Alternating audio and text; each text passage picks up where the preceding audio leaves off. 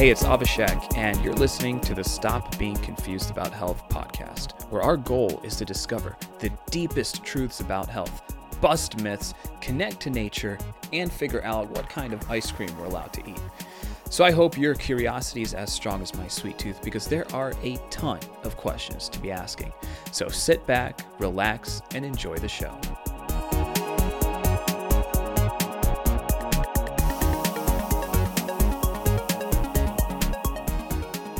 So there are a lot of nutrition experts on the internet promulgating their all kinds of theories, fasting, keto. There are a lot of different trends today as well. And my guest today, Chris Mole, based in New Zealand, has seen trends come and go for decades, literally decades. This guy has seen all kinds of trends from the 70s. He's read nutrition books that were written in the 20s. So he has an extensive breadth of knowledge on nutrition that just isn't just focused on the modern day trends that we're seeing. And that's why his perspective is so unique. He's also written a, uh, an ebook, Heal Your Hypoglycemia, and he is the founder of 360degreehealth.com. So, Chris, thanks for joining me today. Great to be with you, Avishek.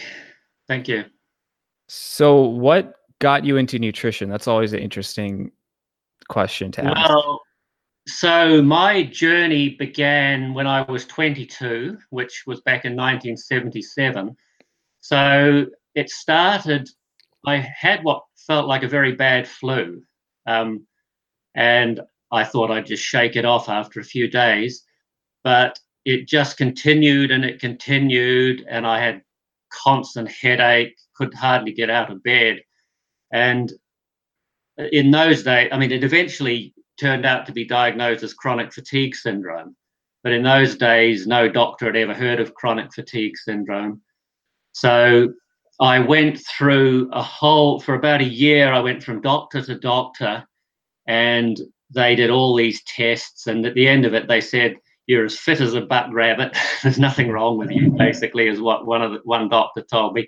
He said, It's all in your mind, it's all psychological and he prescribed some antidepressants and sent me away. And at that point, that was when the light bulb went on for me that conventional medicine wasn't going to help me. Um, and I realized that I had to take my health into my own hands. So at that point, you know, I was, I was, you know 23 by this time. I couldn't work. I hadn't been able to work for a year. I felt terrible, constant headache, like I had the flu all the time. Um, and somebody said to me, there's this doctor who specializes in food allergies. And, and this was a new thing at that time, like this was cutting edge stuff, food allergies. So I traveled up to Wellington, which is another city in New Zealand. This doctor did a whole lot of tests and um, found that I was allergic to a whole list of stuff. Like it, it was like no dairy, no wheat, no citrus, there was whole pile of stuff. So I being the type of person I just you know I go in when I do something I go all in. So I followed this strict diet to the letter for about nine months. No, it cut out all those foods from my diet. Um, at the end of it, I'd lost massive amount of weight. I, I was virtually skin and bone, um, and I still didn't feel any better. Um, except for one thing, and that is that at that time I still I'd had acne from the age of 20 from 15 to 23 I'd had very bad acne. And I'd taken antibiotics continuously from the age of 15 right up to 22 pretty much non-stop. I'd taken these antibiotics to control the acne. When I went on this when I cut out all these foods followed the food allergy diet the acne went away. And that was when so I realized that, that food did have some bearing on on things, you know, because I would eat a certain food, the acne would come back. I'd stick to the diet and the acne would go away. So that was one thing, but apart from that, I still felt terrible. So I went over to Australia and there was there was some famous nutritionist over there that I went to see. And um, to cut a long story short, I ended up on a, doing juice fasting. Um, I drank carrot juice. I did about a week having nothing but carrot juice, and then I went on a raw vegan diet. Um, and uh, I, I, stuck to that religiously for about three months, and I I faded away to I don't know what it'd be in pounds because we use stones, but I was about eight and a half stone. So I was like I was a skeleton. It was, and one day I was just sitting on the the couch uh, where I was in the apartment where I was staying, and I realized that I if I keep going like this, I'm going to die. Basically, I you know I was I was I, I was so exhausted, so weak, I could barely do anything. So that I was 25 at that time. I went back to my parents' home and I just collapsed into bed for about three weeks. And that's that's I guess that's when I had this epiphany, I suppose, this realization that all this diet stuff that I was doing, all these extreme diets, had got me to that place where I'd basically become a skeleton. And I realized I couldn't go down that path. And it was so it, it was just it was kind of like a spiritual experience. Like it was I just realized that as I was lying there in that bed for about three weeks, that the answer, I decided I'm just going to eat everything in moderation. I'm going to forget everything, all this, all this diet stuff. Like the the, the previous three years, I'd been reading nonstop. I I didn't have any money, so I used to go into bookshops and I just used to stand there and read the books because I couldn't buy them. And I did that, you know, because I wasn't able to work. That's that's pretty much all I did all day. So I'd had I absorbed all this information. I I just decided I'm going to forget everything. I'm just going to eat three meals a day, normal food, normal meals, and see what happens. Well, the amazing thing is that when I started doing that, within within a few weeks I was feeling better. Within a couple of months I was able to got a job. I was able to work full time.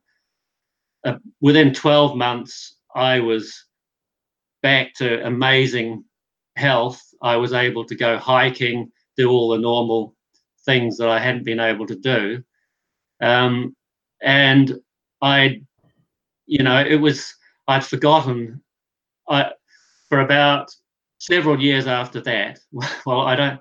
I you can probably edit this bit out because um, I don't. I don't want to go into too much detail. But so to cut a long story short, this is only the first part of my journey. Um, for several years, you know, I forgot about nutrition. I just lived a normal life. Nutrition was you know, I, you know, um, but then I got into this job where I was very high stressed. Um, I was working as a radio journalist, and the same symptoms started coming back again. You know, the chronic fatigue, um, the headaches, and I didn't get quite back as bad as I was, but I was almost back in the same place. Um, so by the time I got to around 35, um, I, I went to a doctor to try and figure out what was wrong with me. Um, he he diagnosed hypoglycemia um, by doing what's a, a six-hour glucose tolerance test, um, and that's where I first discovered this whole concept of hypoglycemia. So that was kind of that was really the second stage of my journey. Um, okay, great. And great. So before before we get into that, I have so many questions for you. First yeah, of yeah. all, I don't. I, yeah, I don't want to take it. Yeah, you, you go. no, no, that's great. It's great because you have you have this experience that. It, what's remarkable to me is we're seeing the same 22 year olds as you were in 1970, whatever, on YouTube, yeah. on social media, talking about fasting. You see all these mm. people on Medical Medium's Instagram account, like 800,000 yeah. followers. I don't even know how many now. People are reporting short term improvements in acne and this and that. We mm-hmm. have to wonder yeah. for every success story, there's got to be a certain number of or a certain fraction of um, a, a failure. there's mm. probably plenty of other people doing fasting, keto, carnivore who are not represented represented in social media, who are bedridden mm. like you were. Hmm. And I yeah. think because of people's reluctance to, I guess, see negativity, they just want to blindly assume that fasting, mm. raw veganism, juice cleanse, and all this same advice that's been around for 40 plus years, 50 years is going to mm. work magically. But mm. you know, it sounds like so you did food allergy testing, you you had chronic fatigue, food allergy mm. testing, and then you did juice fasting, and basically your health mm. deteriorated so much. You mm. were eight and a half stone, which is I just looked that up, it's 119 pounds. So yeah, yeah. That's and I'm six like, foot three. I'm six foot three tall, so you can imagine. wow. Okay, so that's even that's basically like you could have died pretty much from a from a juice fast. So, um, yeah. So so okay, so you uh decided you were on the brink of death, pretty much in my in my opinion. Yeah. And uh, you through that pain, you kind of asked yourself, you know, how should I do this differently? So you started doing moderation. Your mm. you said your health started improving. Um, mm. Was your and you said your diet was more in moderation. So before that, when you were mm. had tested positive for dairy, wheat, and citrus and all that, um, yeah. were you overeating? What was different in your diet then than uh, compared to after the fast when you started he- uh, eating more in moderation and healing? Okay, well, that's a very good question because before that, I had been a competitive runner. So I used to run 60, 70 miles a week. And I used to, after those runs, I would be so hungry, I would consume um, what we call soft drinks here, what you probably call sodas mm-hmm. in America, milkshakes, um, which is basically, you know what a milkshake, I guess you have milkshakes. Yeah. I can remember coming back and just downing um, two big milk, uh, going on a long run, then downing two big milkshakes, cookies. Every, like I just, um, I guess I was a normal young person. You know, I just ate whatever I could get my hands on and ate a lot of it. So my diet was terrible, basically. Um, so when you combine the excessive amount of exercise with the terrible diet, it's probably not much of a surprise that I my body gave up. I mean, I wasn't. I mean, most young people seem to be able to get away with it, but not all of us. You know, I, I must have just not had a strong enough constitution to get away with it. Um, so yeah, so that that I certainly was abusing my body beforehand for sure. So you were just yeah, this is interesting because a lot of people think athletes are healthy and even I myself, I wonder if you know we can kind of just burn it off. And so I think there's yeah. a huge um, elephant in the room: is are you actually burning these things off, or are they affecting your body in a negative way, even though you're mm. burning uh, so much calories? Um, there's actually yeah. this uh, Netflix uh, series about like incurable diseases, basically people who have diseases where they're going doctor to doctor and no one can figure it out and one of yeah. the kids, he was a power lifter, basically squatting and deadlifting like enormous amounts of weight. And then somehow he developed a type of chronic fatigue syndrome and he's completely bedridden and mm. can, can barely speak because he like literally has no energy. It's mm. um, fascinating. So I think uh, there's got to be some connection with like mm. excessive mm. exercise and somehow mm. developing these kinds of chronic fatigue syndromes. Um, I used to think exercise was the secret to everything. You know, I can remember my mother got sick when she was she must have been around forty then. I was a teenager, and I told her you need to take up running, get out there and do more exercise. Um, and she had a kidney, some kind of kidney disease, the worst possible thing But yes, um, exercise can be a, a double-edged sword, really. And interestingly, after I recovered from chronic fatigue syndrome, and that year when my health improved, I did very little exercise at all, apart from just some gentle bike riding. I used to ride my bike from home to work, which was about half an hour each way. So it was a little bit of exercise, but I just went at a very leisurely pace, and that's the only exercise I ever did. And that seemed to be enough. And um, whenever I have tried over the years, I've tried to get back into things like running, and I've always found that it's affected me negatively. You know, um, beyond a certain point, because it, it must be just my personality that I tend to overdo things. And I think some people are like that. If I take up running, you know, I go I go all for it, you know, and then I burn out. And um, so I've had to learn that lesson that more is not necessarily better. Yeah, and you know, exercise kind of served us a purpose more back in the day. So uh, mm-hmm. now it's like we're running, but where are we running? We're not really running anywhere. So mm-hmm. it seems yeah. it's kind of interesting. I know that um, people first started running in the U.S. publicly, I think, in the 70s or in, in the late 60s after yeah. um, John F. Kennedy Kennedy basically said Americans are fat and they need to change. Yeah. And so then people started running, and that was seen as a very historic thing because if someone was running, it was assumed they were running away from something.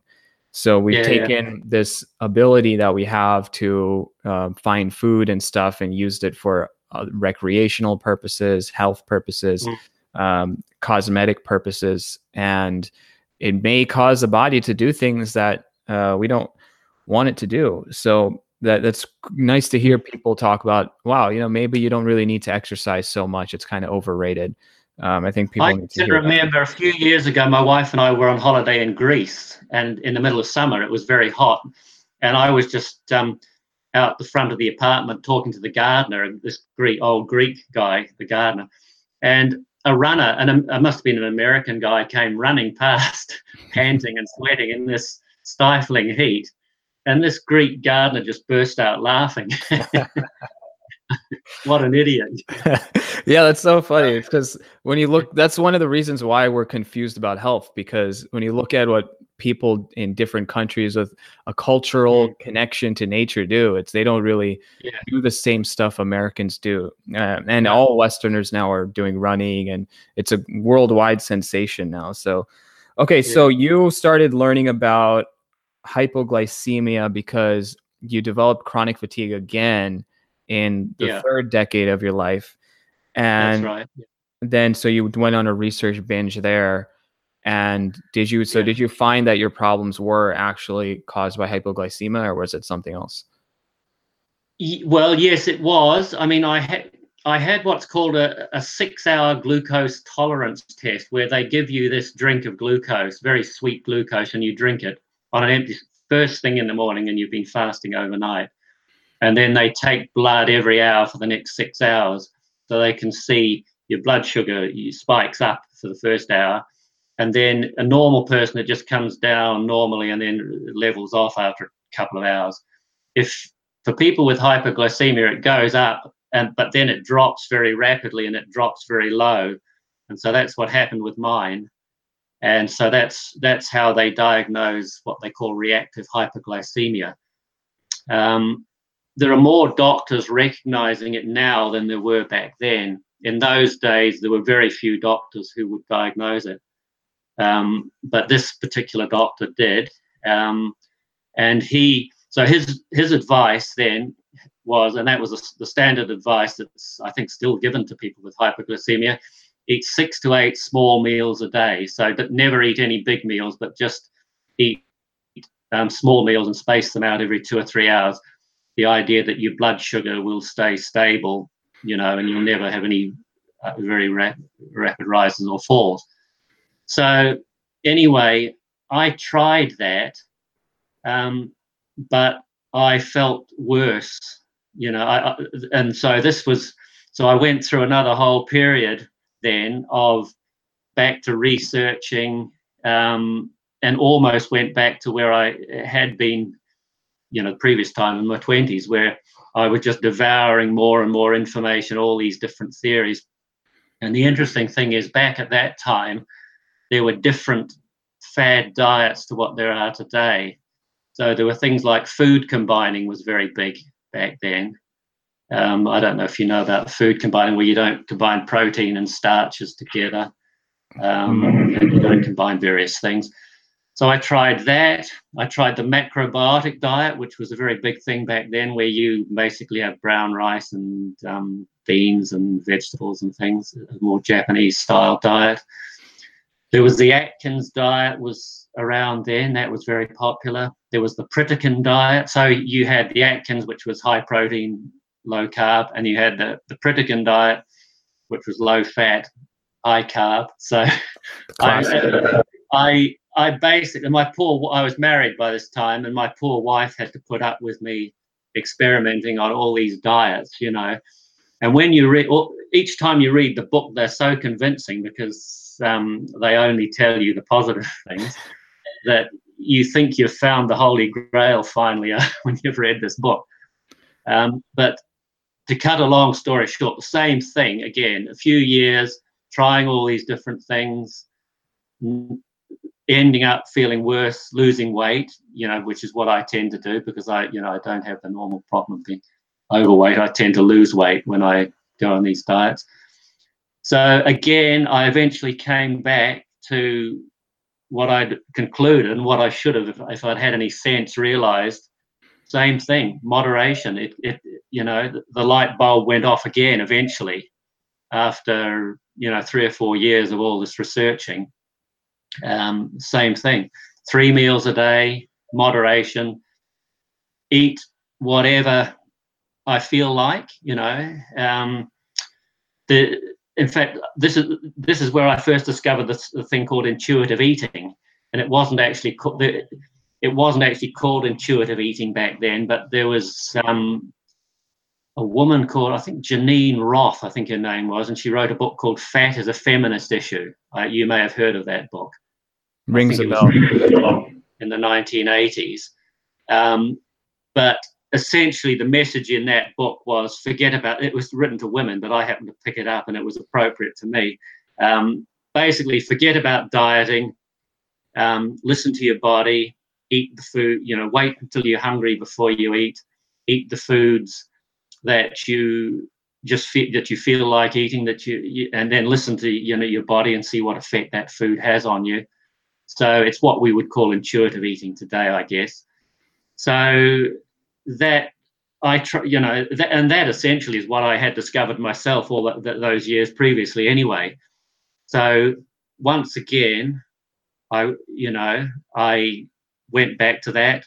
My health picked up um, and probably for the next so i was around 35 36 until i went i'm now 63 so until about two or three years ago until i was 60 61 i had amazing health. I again i forgot about diet never read any diet books again for all those years. Um, and then around the age of 60 i'd i'd had my own business for about 15 years prior to that. I'd worked very long hours. I had fallen back into the same trap that I had as in my youth, um, working till two in the morning, drinking masses of caffeine, eating lots. Of, I, it, I just gradually slipped back into that lifestyle where um, it, it just creeps up on you, you know, where you you rely on the caffeine and the stimulants and the sugar to get you going. So a couple of years ago, I just had a real crash where I felt totally burned out and I ended up having to sell my business. I decided to sell my business because I thought, you know, this is this is um, not good.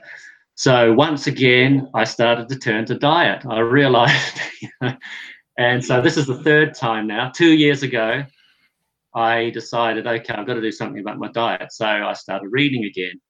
And now there was a whole lot of new theories out there that I'd never heard of before. There was paleo and there was keto and there was carnivore and there was raw vegan and there was 80 10 10 and there was ayurveda and there's all there's a whole lot of new well ayurveda's not new but i hadn't read it before so i spent about a year um, just studying all this stuff looking for answers which i already had if i'd known it but i'd forgotten and so i spent about a year studying all this stuff and so you know, there's Dr. McDougall, who I'm sure you've heard of.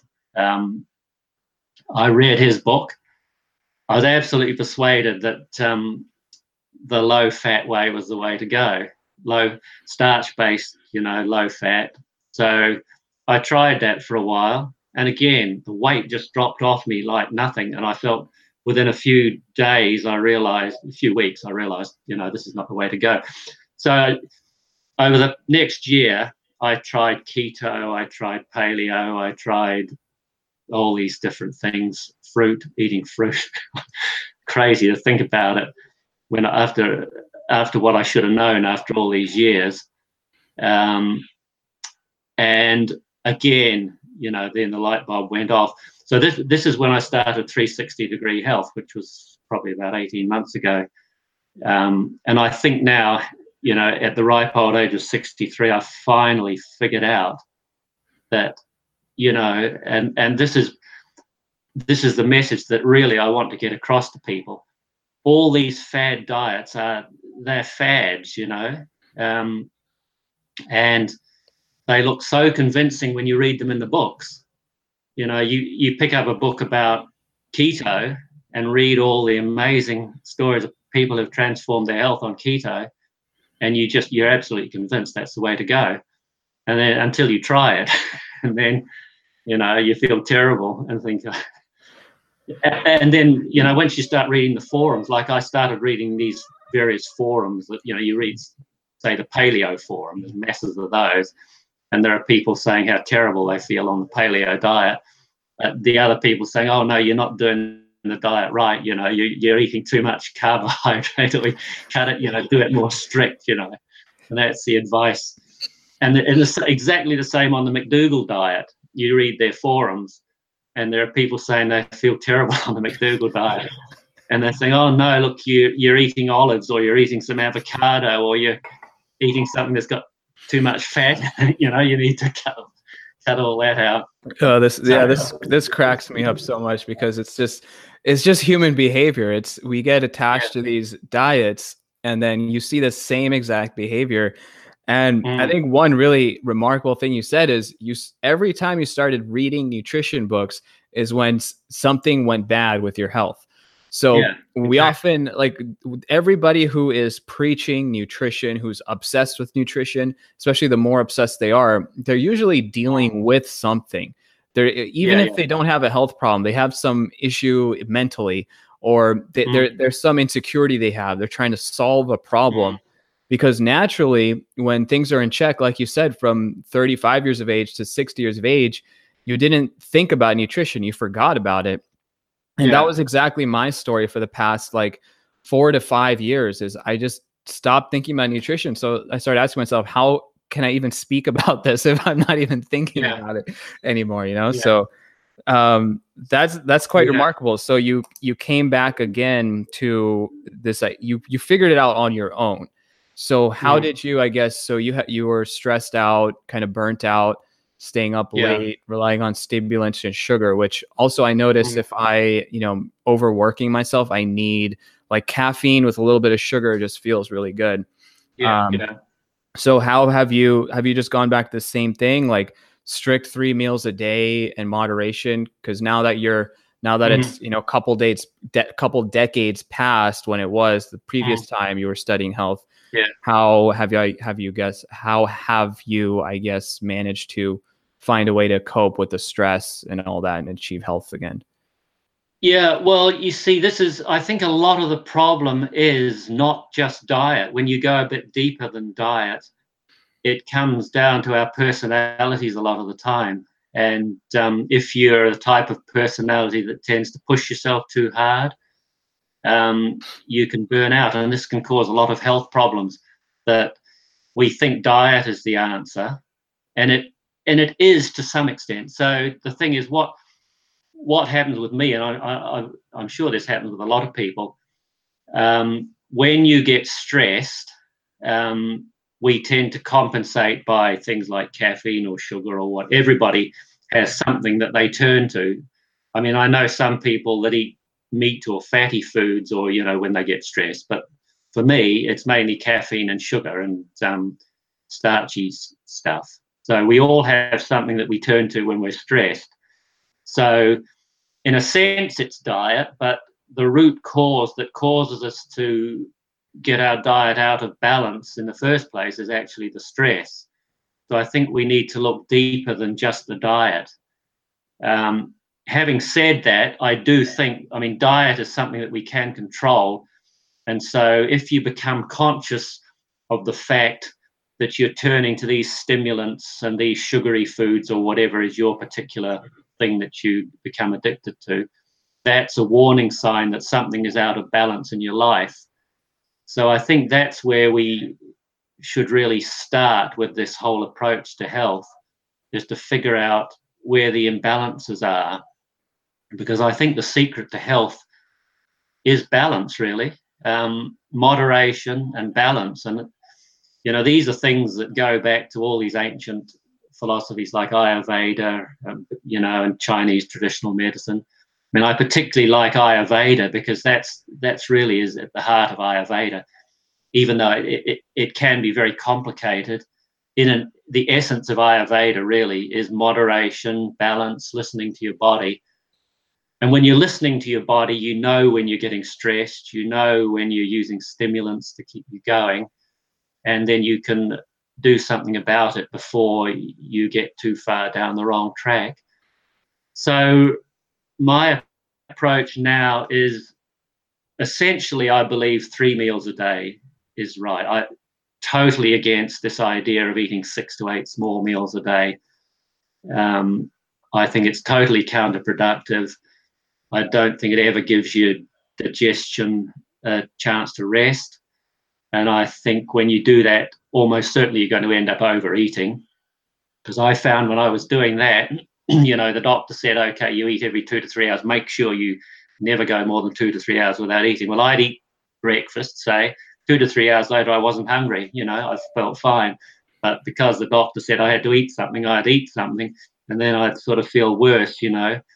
And so, if you eat three meals a day, um, it's what people have always done.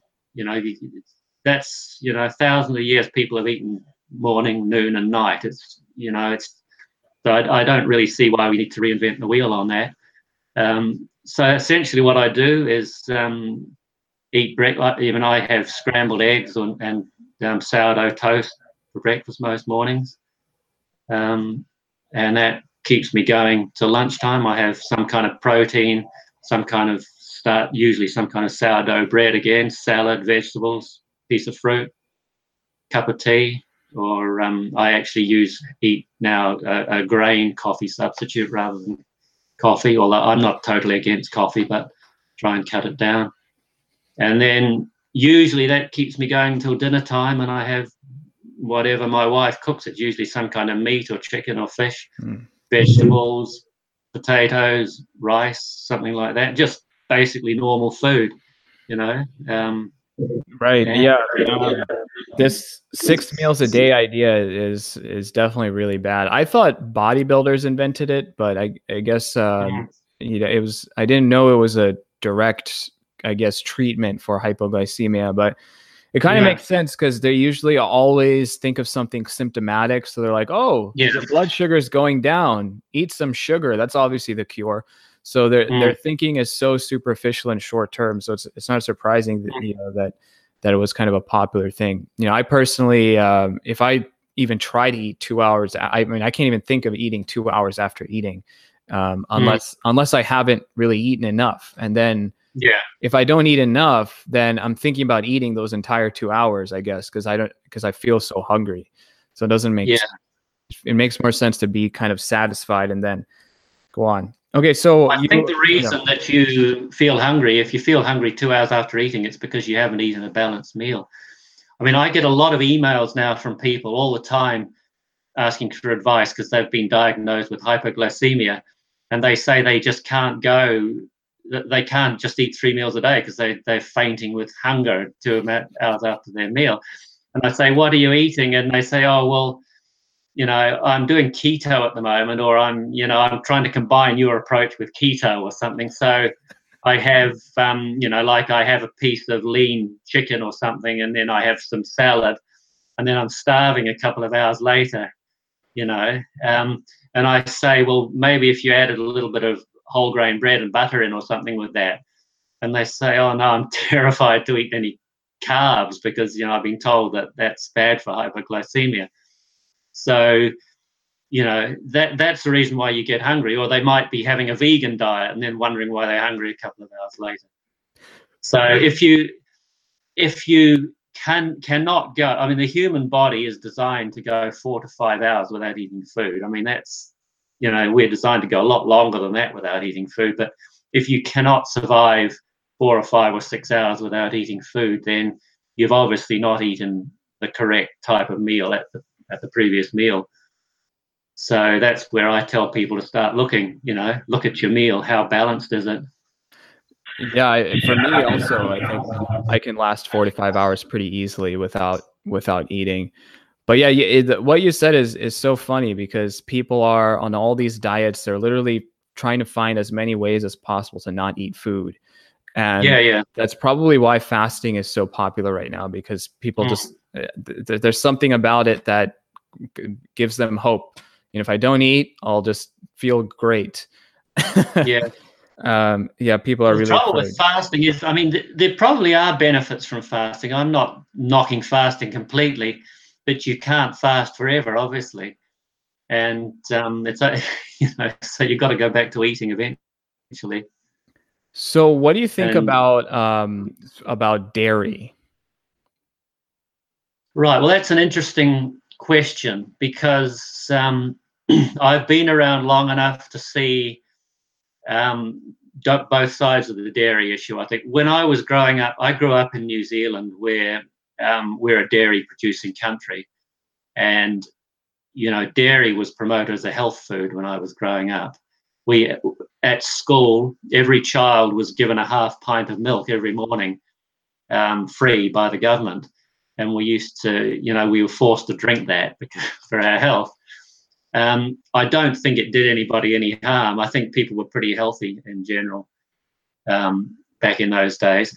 But that the government stopped that in the 1970s, and the reason they stopped it is that some research came out showing that we should all be eating a low-fat diet, and um, so there was a lot of pressure put on the government to stop this free milk because, of course, milk is high in cholesterol and so on. So my view on dairy, um, and and this is based on my own experience. I mean, I've cut out dairy for two periods in my life, for extensive, you know, for a year, eighteen months. I've had no dairy. Both times, my health has suffered as a result. Um, I mean, I've cut out other things as well as dairy, so it may not strictly be the dairy. But both times I've brought dairy back into my diet, I've found that my health has dramatically improved.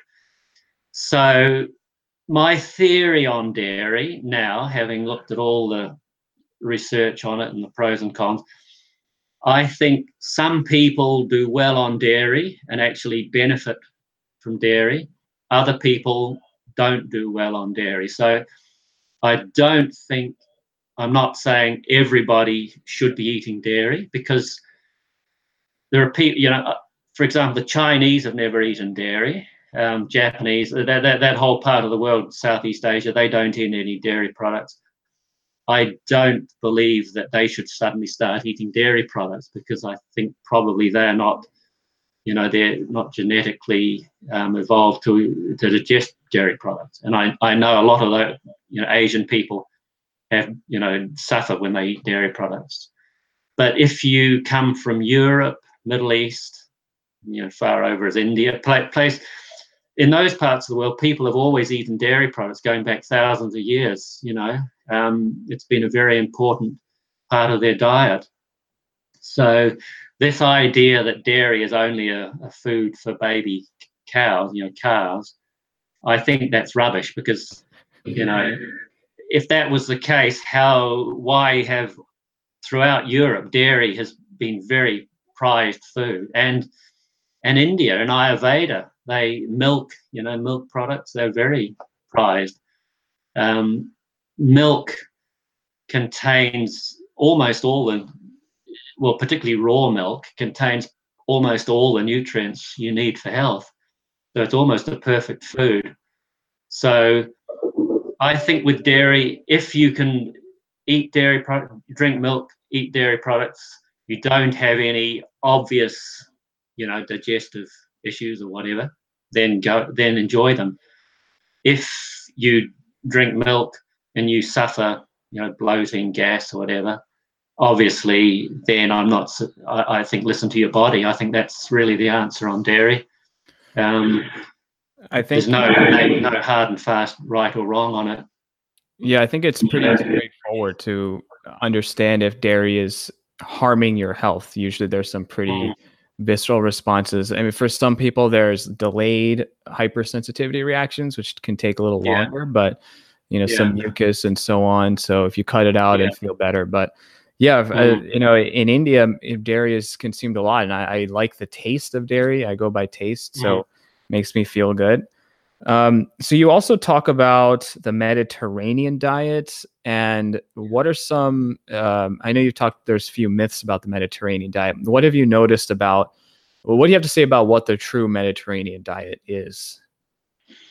Well, you know, there's a lot of talk about the Mediterranean diet. Um, and what I've found interesting is that various researchers will interpret the Mediterranean diet according to their own particular bias. So if they're coming from a low fat perspective to start with, they will look at all the low fat aspects of the, the Mediterranean diet, that it's high in complex carbohydrates, low in animal fats and so on. So they'll they'll push that side of it if they're coming from the other side of it, you know, if they're coming from the more the paleo or the, the you know, the the higher fat side of things, they'll point to all the olive oil and all the olives and things, you know, and they'll try and paint it as a as a higher fat diet. But if you look, um, well, there's, there's a place called Ikaria, I think is how it's pronounced, Ikaria or Ikaria, in Greece, which is an area that I've studied a little bit, the diet there, because they, they have a particularly high number of people who live to 100. And um, if you look at their diet, I, I've looked at what they eat on a daily basis, and it's it's pretty much balanced. It's right down the middle. It's not low fat. It's not low carb. They their typical breakfast. They probably have some kind of dairy product. They yogurt. They they drink goat's milk for breakfast. They have sourdough bread. You know, so they they eat gluten. They and they eat dairy pretty much every meal. Um, they eat lots of olive oil.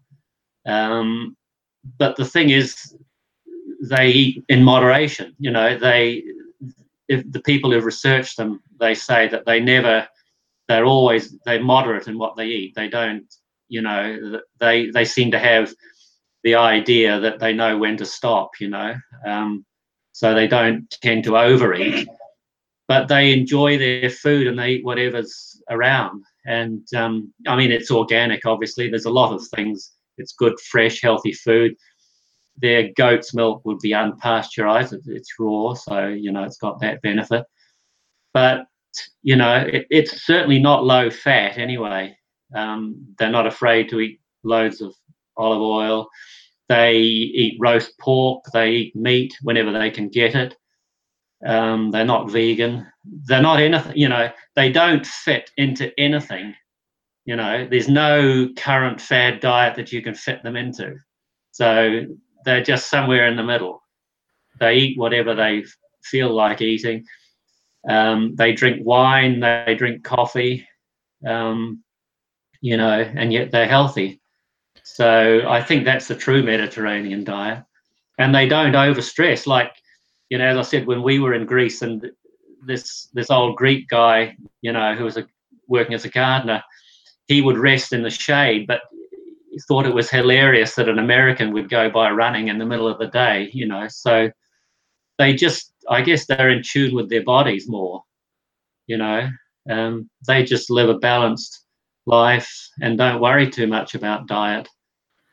Yeah, that, that seems to be the way people turn after uh, studying health for a period of time. They realize you know, there is really no need to stick to this label of high fat, low fat, and um, mm. I think many of the long-lived people they they don't overeat and they mm. don't undereat, and mm. yeah they don't really eh, you know worrying so much about diet is not a central focus of of, of their health mm. i mean we study it they don't and i think for us to yeah. graduate to that level we kind of have to understand the basic concepts eat fresh food and so on and then just yeah. enjoy it uh, learn to enjoy life and stop stressing a lot so, of it becomes like a religion to people i think too because um, you know if i send out an email to my list, say, for example, recently I sent one out, my thoughts on a low carb diet.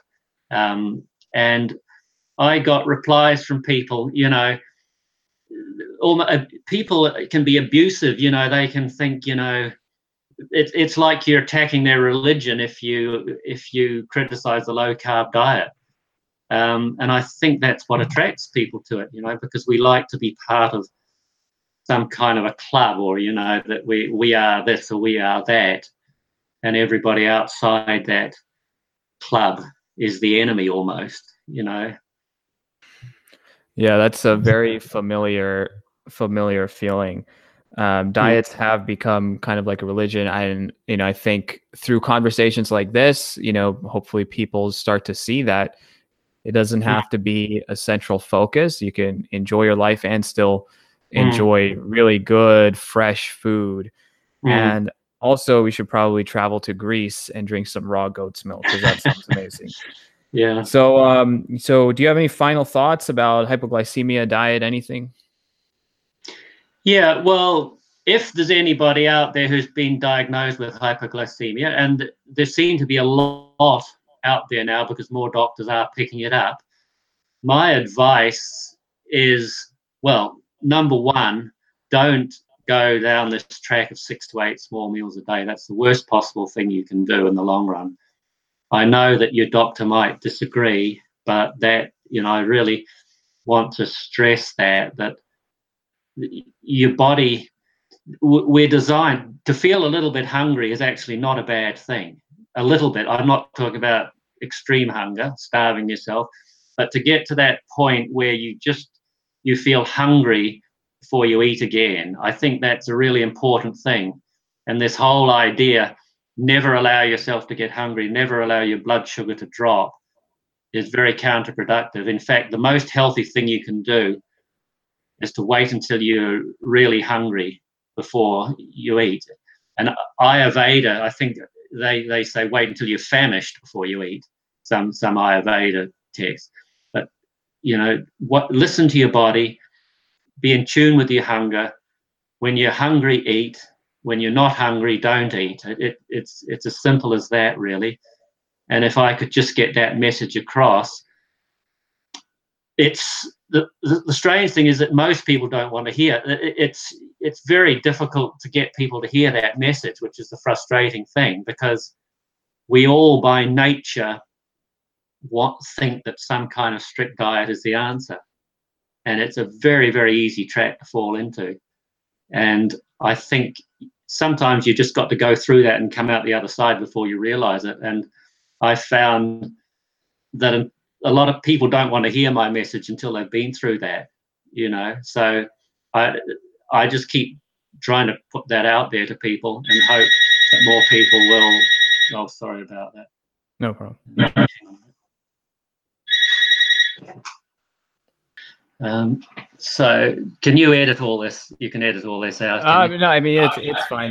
the main point is I I agree, and it's very refreshing to hear you say these things because you know I also sometimes feel like there's all these vegans on my channel, people defending their diets, and mm. you know if they do well, that's great. But a lot of them, I think they will make these same realizations after they come out the other end, as you said. And I think know, a lot of these diets can work in the short term. You know, if, for example, if you've been eating a lot of meat, a typical American diet, a lot of meat, a lot of fat, a lot of sugar, you go on a vegan diet, you can balance yourself out.